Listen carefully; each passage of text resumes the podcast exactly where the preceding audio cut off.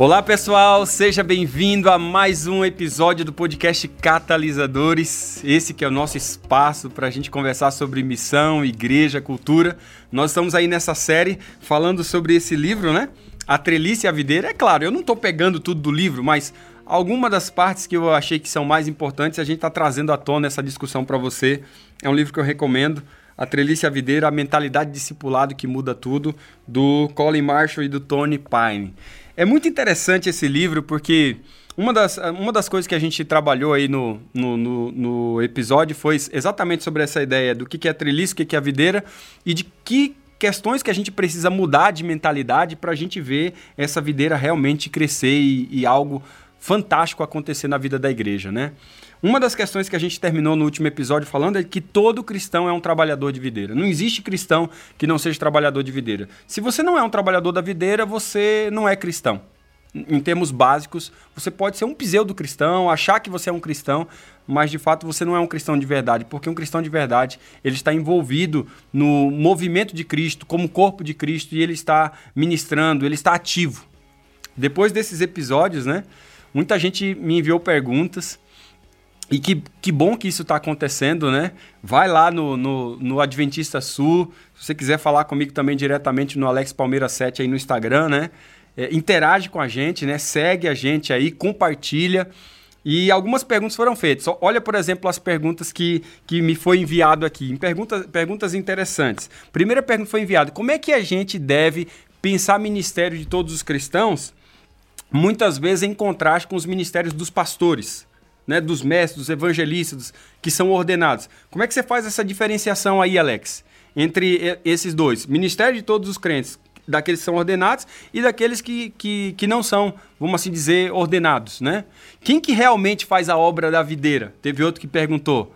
O trabalho de pastores e mestres e professor de escola lá, evangelista, consiste principalmente em nutrir, fazer a videira crescer por meio do ministério da palavra. Como é que é essa relação?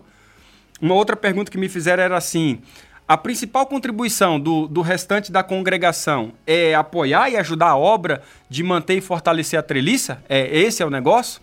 Ou todos os, os cristãos desempenham um papel na obra de videira? Então, a gente está falando aqui, para quem não maratonou ainda nessa série, a gente está falando da obra da treliça, a estrutura, e a videira, a membresia, a igreja, a junção dessas duas questões. E eu tenho falado aqui de que a treliça não aparece ela fica escondida, ela dá apo apoio, suporte, porque o que dá razão à treliça é a videira, né? Então, a gente percebe que desde a reforma a gente convive muitas vezes com esses extremos, principalmente respondendo essas perguntas que me foram feitas aqui. Desde a reforma você tem alguns extremos de achar que líder, pastor, ele é central, ele é dominante, que os congregados ali são meros espectadores. Eu já vi isso acontecer, onde na verdade é, é um modelo top-down, né?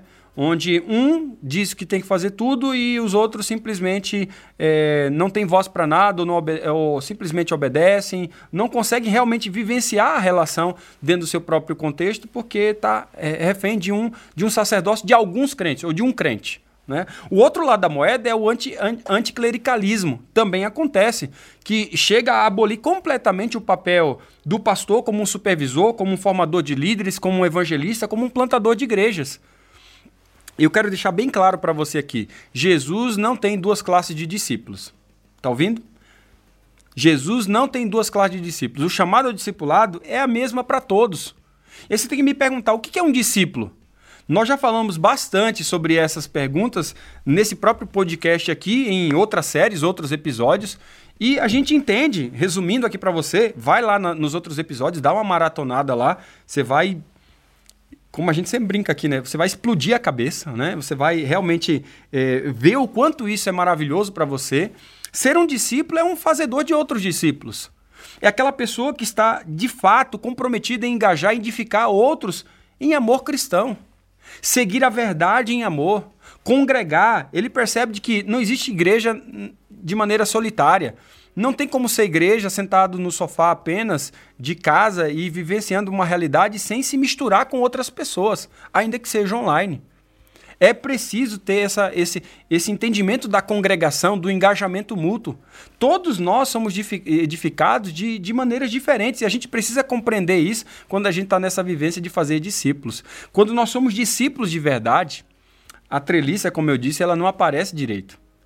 É difícil dizer como está a treliça quando a videira está frondosa, quando ela está cheia, porque a videira está prevalecendo, ela está ela tá fazendo a coisa acontecer, né? ela está demonstrando a verdadeira utilidade da treliça. Nós precisamos viver a verdade de que todo cristão ele é um missionário, ou do contrário, ele perdeu a sua razão de ser como um seguidor de Cristo. Faz sentido isso que eu estou falando para você? E como diz o Brennan Manning, né, ele é um impostor se ele não for um, um imitador de Cristo e um missionário. Nós somos os seus imitadores e, como imitadores, nós fazemos aquilo que ele mais fazia. E se você for lá para Mateus 10, Lucas, você vai ver o que, que ele mais fazia. Ele curava, ensinava e pregava. Às vezes parece que a gente coloca na ordem diferente, né? A gente quer mais pregar, menos ensinar e menos, por último, curar. Mas, na verdade, a maior parte do tempo ele estava curando, ensinando e pregando. Ele, não são questões excludentes, são questões que, que são interrelacionadas.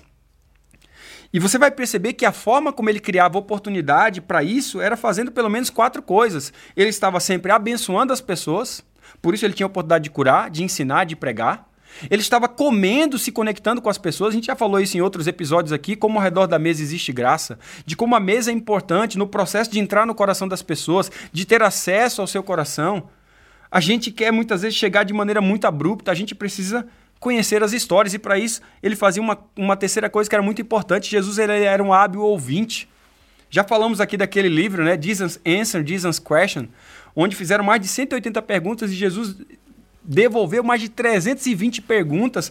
Ele está menos preocupado em responder e mais em perguntar porque ele está ansioso por ouvir. Nós estamos carentes de verdadeiros cristãos que têm empatia de uma, uma escuta ativa. Quão difícil é isso hoje?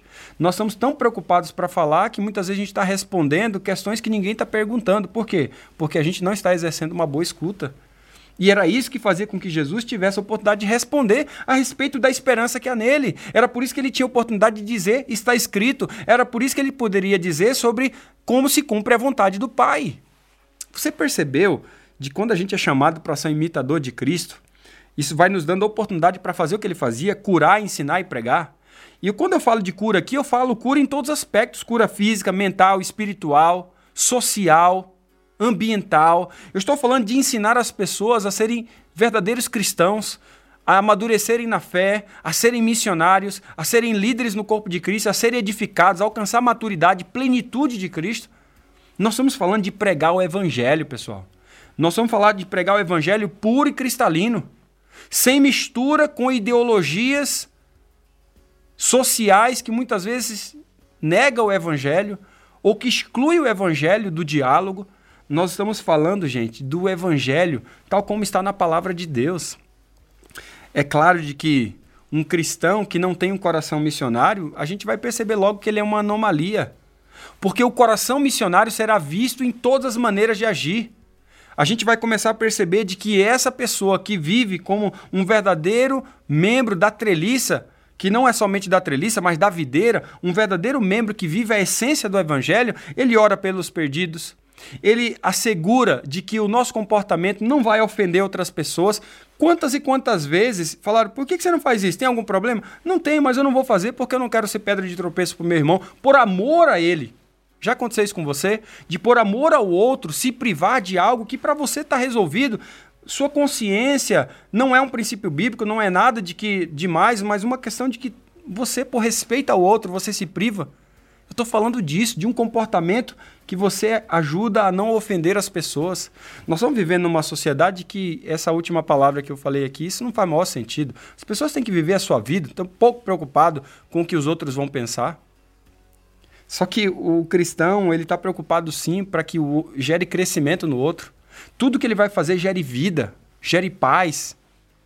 Eu estou falando desse coração missionário, de alguém ativo na videira, que tem conversa sobre o evangelho com seus amigos, porque nas conversas do dia a dia acaba desembocando no que Cristo é, no que Cristo faz, no que Cristo realiza. Acaba desembocando na sua história, porque não existe sua história sem Cristo. Então, como não existe sua história sem Cristo, não tem como você contar sobre você e Deus não está no meio. Eu conheço aí pessoas que travam diálogos e mais diálogos e mais diálogos, anos e anos e anos, e não aparece Cristo no diálogo. Eu sei que à medida que você vai desenvolvendo um diálogo profundo com as pessoas, as pessoas vão perguntando. E quando elas perguntam, você pode responder a respeito da esperança que é em você. Eu não estou pedindo para você ser intruso, para você chegar sendo simplesmente só proselitista.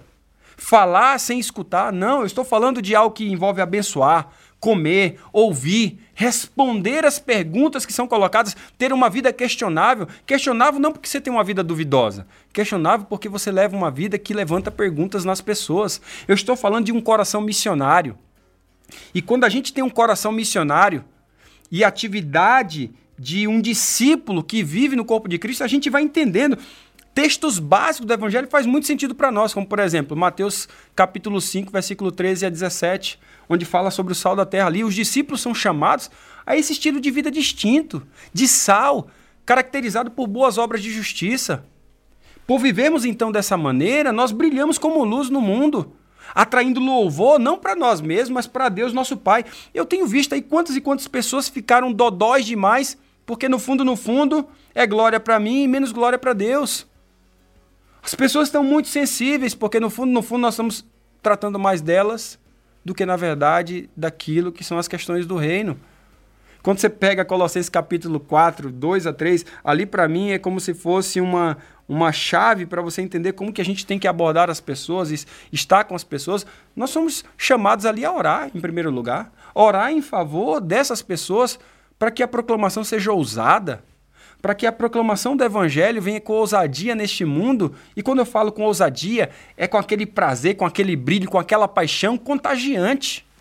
Quando você pega os versículos 5 e 6 desse mesmo capítulo de Colossenses, capítulo, é, capítulo 4 ali, você percebe que a nossa conversa também com os não cristãos, ela deve ser graciosa, provocativa. Um dia chegaram para mim assim, é, eu vi isso acontecendo, tá? Eu estava perto da pessoa, é, você é adventista? A pessoa disse, eu sou, por quê? Sabe, não consegue dizer de maneira graciosa, sorridente, feliz. Sim, claro, eu sou, né? Mas algumas pessoas vivem, parece que chupa limão antes de falar a respeito da sua fé. O texto está dizendo que a gente tem que agir de maneira graciosa. Graciosa, mas provocativa dando respostas apropriadas às perguntas que são desencadeadas dessa nossa maneira de viver, dessa nossa maneira de agir. A maneira como você se mistura com as pessoas vai fazer elas perguntarem. A maneira como você abençoa seus vizinhos vai fazer eles perguntarem. A maneira como você os escuta vai fazer eles eles perguntarem, porque você não, não, quando está diante de alguém, você não é multitask, você não fica olhando o celular, você não fica olhando isso e aquilo, você está compenetrado. Era assim que as pessoas, quando estavam com Cristo, se sentiam, sentiam únicas. Quando você vai lá para Tito, capítulo 2, versículo 1 a 10, você vê de que ali o coração do missionário ele tem algumas atitudes comuns também. Ele vive a sã doutrina do evangelho. Porque essa sã doutrina produz uma maneira radical de viver que não dá motivos para zombaria e torna o ensino do evangelho atraente ao mundo. Eu tenho percebido aí quanto que a gente tem levado o texto bíblico com tão pouca seriedade que a gente vira motivo de zombaria de chacota. Mas é o compromisso com a sã doutrina do evangelho que produz essa maneira radical que não dá esses motivos. Quando a gente vai lá para 1 Pedro, capítulo 2, 9 a 12, né, e, de, e depois também o capítulo 3, 1 e 2, você vê ali falando de Israel, né, como povo eleito de Deus, assim também os cristãos, tanto coletivo quanto também individualmente, deve tornar Deus conhecido na cidade por declararem as misericórdias de Deus no Evangelho e viverem essa vida santa. Esse é o nosso chamado. Nós somos chamados a ser um povo santo, separado, não para se sentir exclusivo, mas separado para ser um povo inclusivo. Gente, o quanto nós carecemos entender isso. Nós somos separados para incluir pessoas e não para excluir pessoas. 1 Pedro 3,15, um texto que eu amo de paixão. Fala lá, né? Santificai a Cristo, esteja preparado para responder a respeito da esperança que há em você. Até em meio à perseguição, os crentes devem se render ao senhorio de Cristo e apresentar uma defesa da esperança que temos no Evangelho.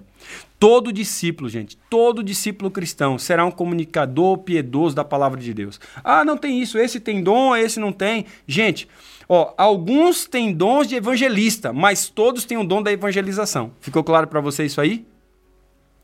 A gente precisa entender de que todo discípulo cristão será um comunicador piedoso da palavra de Deus em inúmeros contextos e em maneiras diferentes. A obra que Deus está realizando no mundo agora como eu já disse em outro episódio, é reunir um povo em seu reino por meio da proclamação dedicada do Evangelho. E isso inclui o entendimento claro de que você é parte da videira. Isso vai acontecer nos lares, isso vai acontecer nos lares discipulando os nossos filhos e familiares, vai acontecer com os nossos vizinhos, com conversas graciosas, agradáveis, abençoando, e nos nossos amigos do trabalho e escola, dando respostas cordiais e respeitosas sobre a esperança cristã que existe em nós. Sabe, eu vou dizer agora para você algo que eu tenho tentado viver. E oito maneiras de como que você pode ser um discípulo com essa mentalidade missional no seu cotidiano, sem sobrecarregar os seus horários. E aqui vai pelo menos oito sugestões que eu tenho levado em consideração. Primeira coisa, coma com não cristãos. Todos nós temos 21 refeições por semana, três refeições por dia. Por que, que você não pode criar o hábito de tirar dessas 21 refeições pelo menos duas para comer com não cristão, se relacionar com ele, fazer um almoço com seu colega de trabalho, não ir sozinho, não comer sozinho, utilizar os momentos à mesa como oportunidade para se conectar com pessoas. Se for muito trabalho para você preparar uma janta, né? Pede uma pizza. Coloca o foco na conversa. A pizza é só o meio para atrair, para desenvolver essa ligação. E olha, eu, quando a gente está assim na mesa, a alegria, o coração se abre. Quando você sai para uma refeição para convidar outras pessoas e leva essas pessoas para um restaurante, um, um ambiente gostoso, no estilo familiar, onde você pode sentar à mesa e iniciar uma boa conversa, você não tem ideia o quanto isso faz você entrar no coração. Você se distancia dessa subcultura cristã de crente enclausurado e que só sai de casa apenas para o trabalho e para culto. Não, você realmente se mistura com as pessoas. Então, minha primeira, minha primeira sugestão para você vivenciar essa realidade de ser um discípulo da videira no seu cotidiano comer com não cristãos. Das suas 21 refeições, será que você poderia dedicar duas por semana para comer, se conectar com um suco, um lanche, um almoço, uma janta, um café da manhã com amigos não cristãos e assim conhecer mais a sua história? Segunda sugestão para você: caminhe, não dirija. Se você mora em uma área de percorrer, fazer uma, uma prática aí de, de sair, caminhar em torno da sua vizinhança, você sair do seu complexo de apartamento, de condomínio, e se dirija caminhando, vá à padaria, loja de conveniência, escritório, né? Ande para fazer suas atividades, seja deliberado na sua caminhada, diga olá para as pessoas que estão perto de você, que você não conhece, puxe conversa se necessário, atrai atenção para para por passear com um cão muitas vezes, né? Tenha algo a oferecer. Mesmo quando você está tá ali com crianças, faça amigos, saia de sua casa. Tem que ter interesse com seus vizinhos, faça perguntas. Eu sei que você está dizendo, pastor, isso é muito difícil para mim.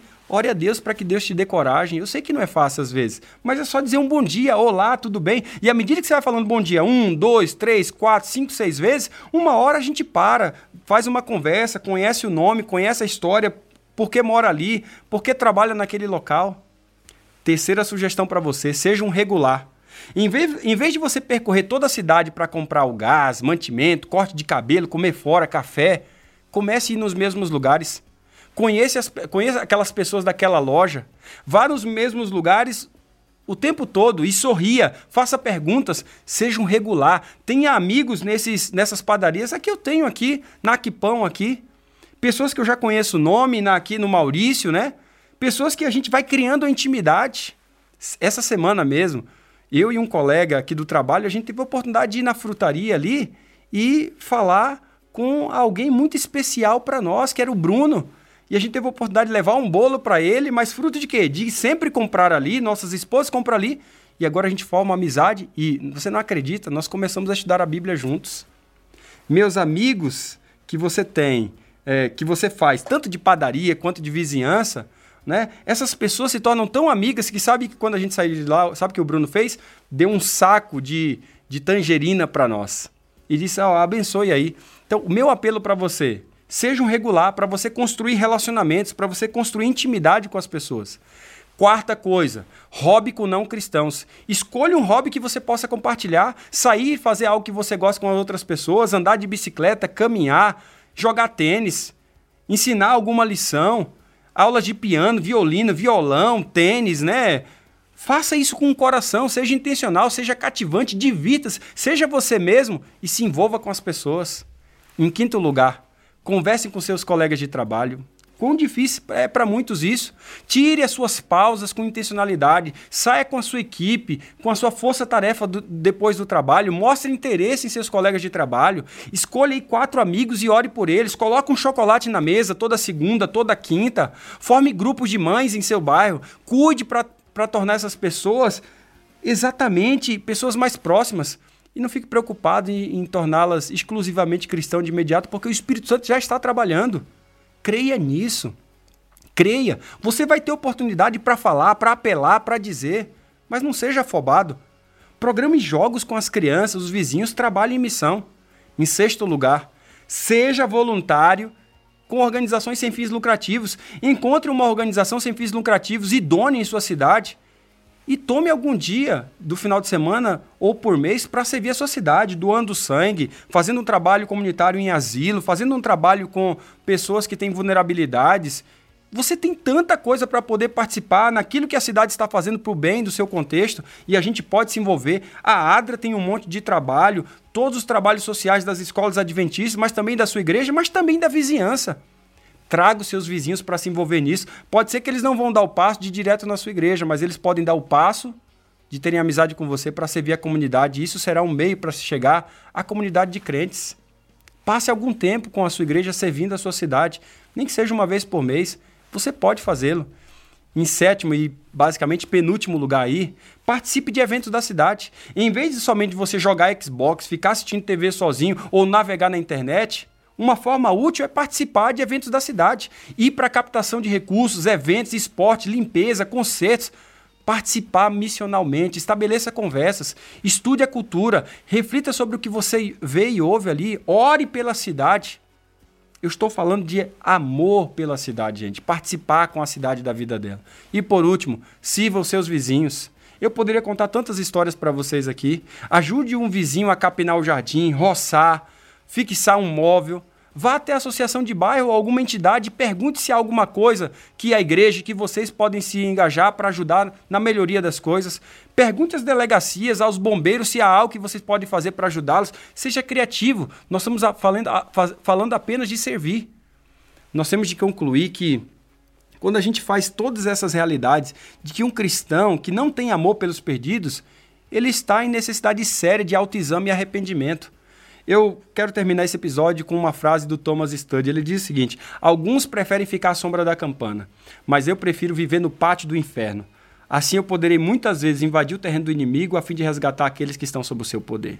A minha pergunta para você no final desse episódio é: você vai ficar à sombra da campana ou você vai ser um membro da videira e vai estar no pátio do inferno para resgatar o máximo de pessoas que estão sob o poder do inimigo?